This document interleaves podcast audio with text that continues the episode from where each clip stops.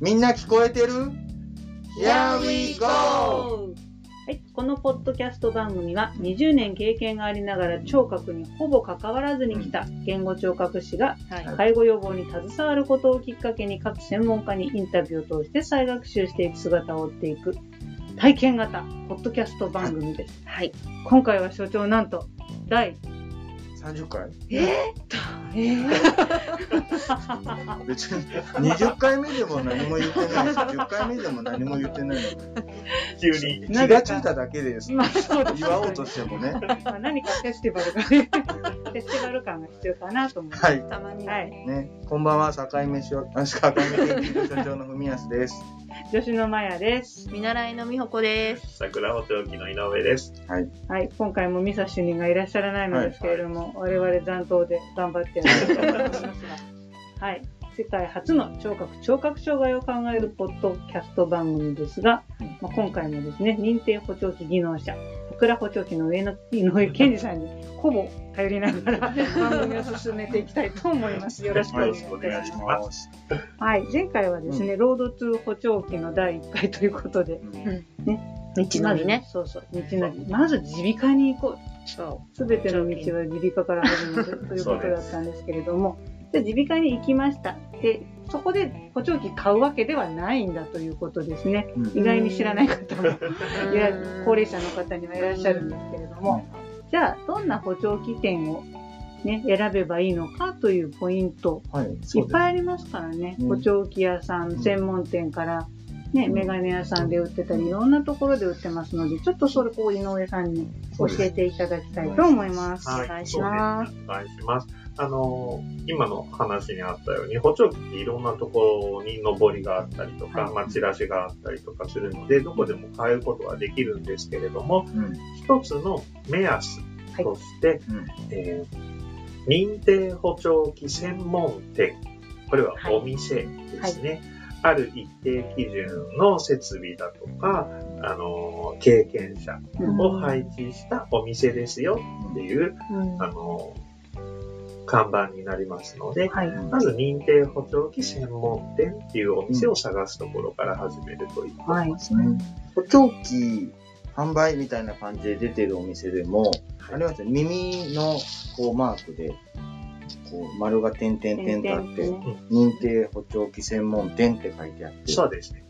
あの、きちっと登録認められると、そういう看板というか看板がシール出てくるんですねはい。うんあの、お店の前に渡されるので、それが必ず掲げてあります。ありますね。ね補聴器みたいなね、専門的なものを売ってるんだから、どこでもちゃんとそういう専門店じゃないのかと思いがちですからね。はいうん意外にそうではないそうではないです驚きでしたね。ねやっぱりその、もちろん消毒設備だとかうん、聴力を測る防音室があって、うんうんあの、騒音が何デシベル以下のせお部屋じゃないとダメとか、うんいろんな基準をクリアしていかないと取れない、あの、資格なので、でそこが一つ目安ですね。結構、なんか何パーセントぐらいあるんですかね。で、あの、うん一応ですいきなりね、日本全国で、うんえー、870店舗ぐらい。ほ意外にそ少れない。すごく少ないんですよ。いや一旦聞くとね、ちょっと多そうに見えるんだけど、うんね日、本にだもんね。日本でもうね、んでちなみに補聴器を販売してるお店は日本にどれだけあるとうん、 7600店以上ある。おーじゃあまあ大体1 1割割ぐそ今う日ね。うん少ないです少ないねやっぱり。少ないんですよ。だから本当に少ない。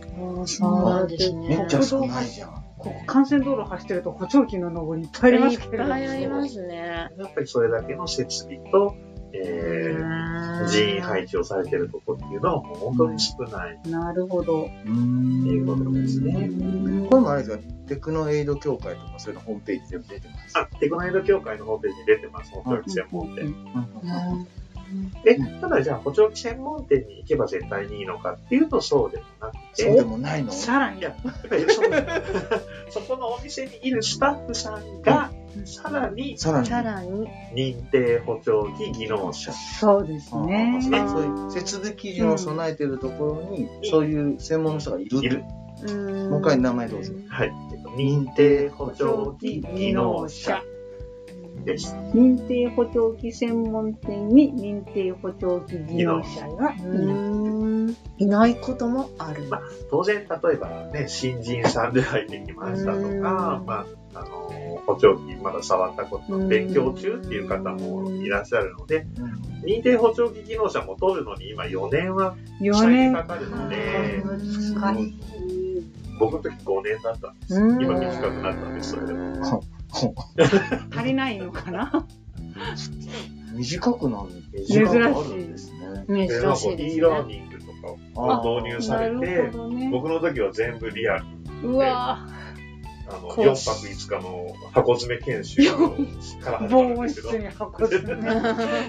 まあへあの今4年なんです。今4年ですね。あでもかなりかかりますね。いますね。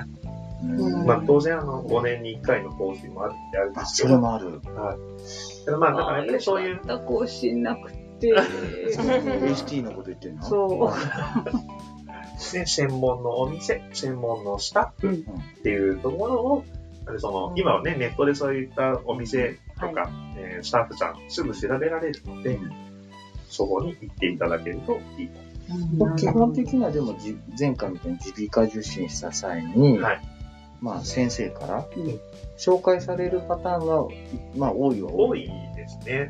うんあのーまあもちろんそこに出入りしてる業者さんがあれば、まあ、まあまずほぼ当然そこを紹介されますし、あとは出入りしてなかったとしても、うんあの、近くのうんそういう専門店さんとか、うんえー技能者がいるところをう、んある程度の耳鼻科さんは先生知ってらっしゃ把握るしのてで、ないううんんまあ、耳鼻科の先生が、その、あの、は大抵この認定補聴器専門店をちゃんと紹介してえーくくだだささるる。。と、あまあ、専門店はもしかしたら数が少ないので、うんうんえーサイトでも技能者あ、はのい。方を紹介してくださるうんっていうのはあるかもしれない。ただ、やっぱり全全部の耳鼻科さんが必ず紹介してくださるわけではないので、そうですねも。しね、紹介もなく、あの、ご自分でとかっていう時には、これを目安にしていただきたいですね。うんうんうんあの、このお店専門店ですけども、はいさっき大体1割強ってうん日本ってこう、そういう補聴器店で補聴器当然売ってた場合もあれば、日本の場合はこうメガネ屋さんで売ってる場合もありますけど、当然メガネ屋さんの中でもうん、このお店の看板が出てるとこと出てないところがあったりする。はい。ありますね。この辺ちょっと気をつけて、そうです見てね。るといいのかもしれない。はい。で、あのーさっき所長が言われたみたいに、お店の前にステッカーとか、はいあのーシールが、あのー看板が掲げてあったりとか、あと、お店の中に、うんえー額にちゃんと症状というか、ああの認定証みたいはないのを掲げてあったりもするので、まあ、お店の中でちょっといろいろ見回して、ええあ、ここは大丈夫かなとか、うんあの、認定補助技能者も一人一人にちゃんと、えー証明書があるので、それが多分店に貼ってあると思いますので、あそこにいるかなっていうふうに目で確認することもできます。はい。うんなるほど。ねでもお店の雰囲気とかも大事ですよね。そうですねねなんか、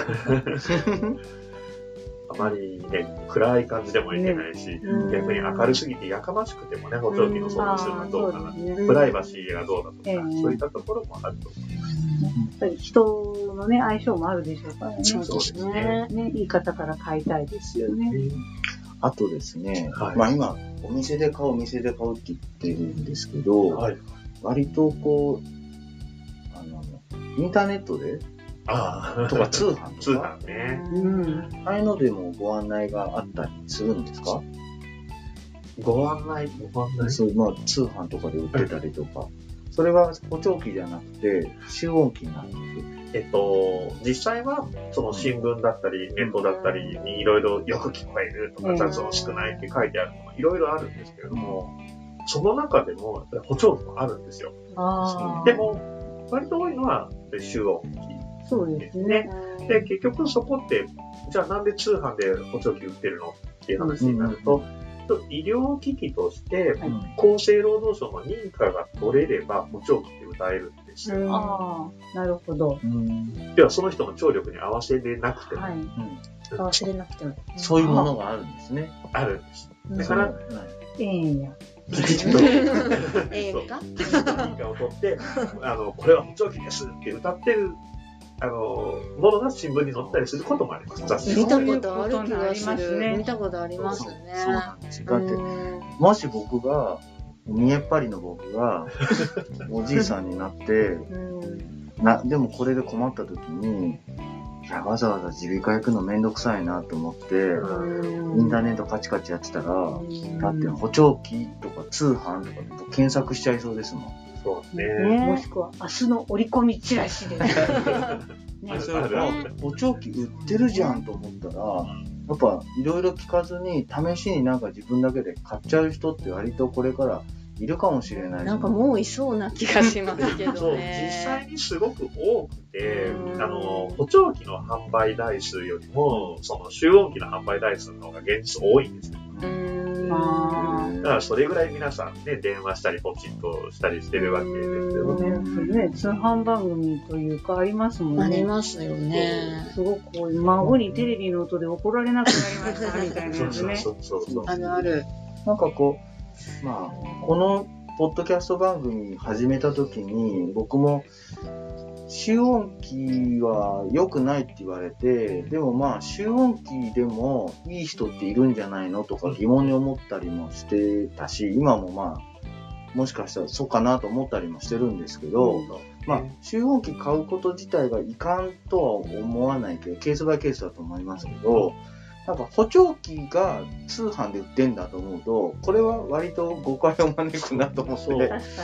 本当にそうなんですよそね。うそのですせめて通販は全部集音機ですとか、そうで助す聴器ですって言うなそうら、なんですあの、線引きとしてはすごくしやすいんだけれども、うん通販でも補聴器を売っているっていうことが、確かにすごくなんか、補聴器のイメージをまた悪くするというか、うんメガネって通信販売で売ってますかそういう。リーディンググラスっていわゆる老眼鏡は売ってる老け眼ど鏡は売って、そうですけど、その視力に合わせたものって売ってない。そう、でも、そう、メガネとかはさ、コンタクトとかは、そういう受診をする、しなきゃいけないってですよね、ねそうなってるからあれだけど、補聴器は違う。ないですよね。うん補聴器の方が明らかに調整が難しいのに、ねねそうですね。けしからん。え。確かにです ね。まあ、そのためにこのポッドキャストが、そうですね。そう三十回目です。なんで30回です。言いたい。そうそうね。ちょっとね、その辺が、まあ、購入にあたって、こう、お店でしっかり買いましょうっていうことと、まあ、そう、耳鼻科をしっかり受診して、そういうお店で買うメリットをちゃんと理解していただいて、そうまあ、ちゃんと買えるといいですよね。うん、だから補聴器って名前が書いてあるから通販で安心じゃんとか大丈夫だよっていうふうには思わないでいただきたいですね。ね、 せっかく買おったのじいにさんになっても、 ポチッとしないように。まポたチッとしようとしたら止めないといけそうなそい。う止めないといけない。体験型でちゃんと学んでました。学んでますからはね。い。多分、買わないと思うけど。見かないと思うけど、やっぱりちょっと恥ずかしい。恥ずかしいとかね、誰にも知られずにポッと送られてくる玄関先に ね。そうそうう。男はそういう買い方に慣れてますかうら。ん。男 人には、もう、そうなの人前で買えれないものはポチッと買ってるっていうね。。うんはいはいそうだピンクなね。ものとかはうんね、ピンクなものとかはねちゃんと梱包されてるからね。そうわですからない。ああ、僕の僕のっつって。さりげなく。そう。向こうの方で僕はそうそう、部屋に持ってくる。お正気もその補案聴件か器ももそれ。 やめてもらえないかな、それは。しれません。大丈夫。まあ私たちはね、女性はまあそういうのは平気なので。そうですね。私はその時は井上さんにお願いしたいと思います。補聴器が欲しい時可は。愛いのが欲しねい。、可愛いの。素敵なのが。ね、梱包しなくてもいいですよ。みんなに見せれるよう そなうそうそうそう、可愛いやつをね。今日も学びました。学びました。はいちょっと最後話がそれましたが、 え、せ釣っれかまくしのた、せっかくの第30回だと いうのに、ミサ主任ごめんなさい。ごめんなさい。ごめんな さい。はい。まあ、それでもこの番組では皆様のお便りを、 ね、国を長くしてお待ちしております。はい。ね。まあ、補聴器のこと、もしくは、あの、こんなテーマで話してほしいわという内容などがあれば、そうですね。はい、お気軽に電話、えー番組でメールをください。メールの宛先は、境目 .sd、アットマーク、gmail.com、えー境目の綴りは sakaime.st.gmail.com です。今日もお聞きいただきありがとうございました。はいありがとうございまあしりたがとうございました。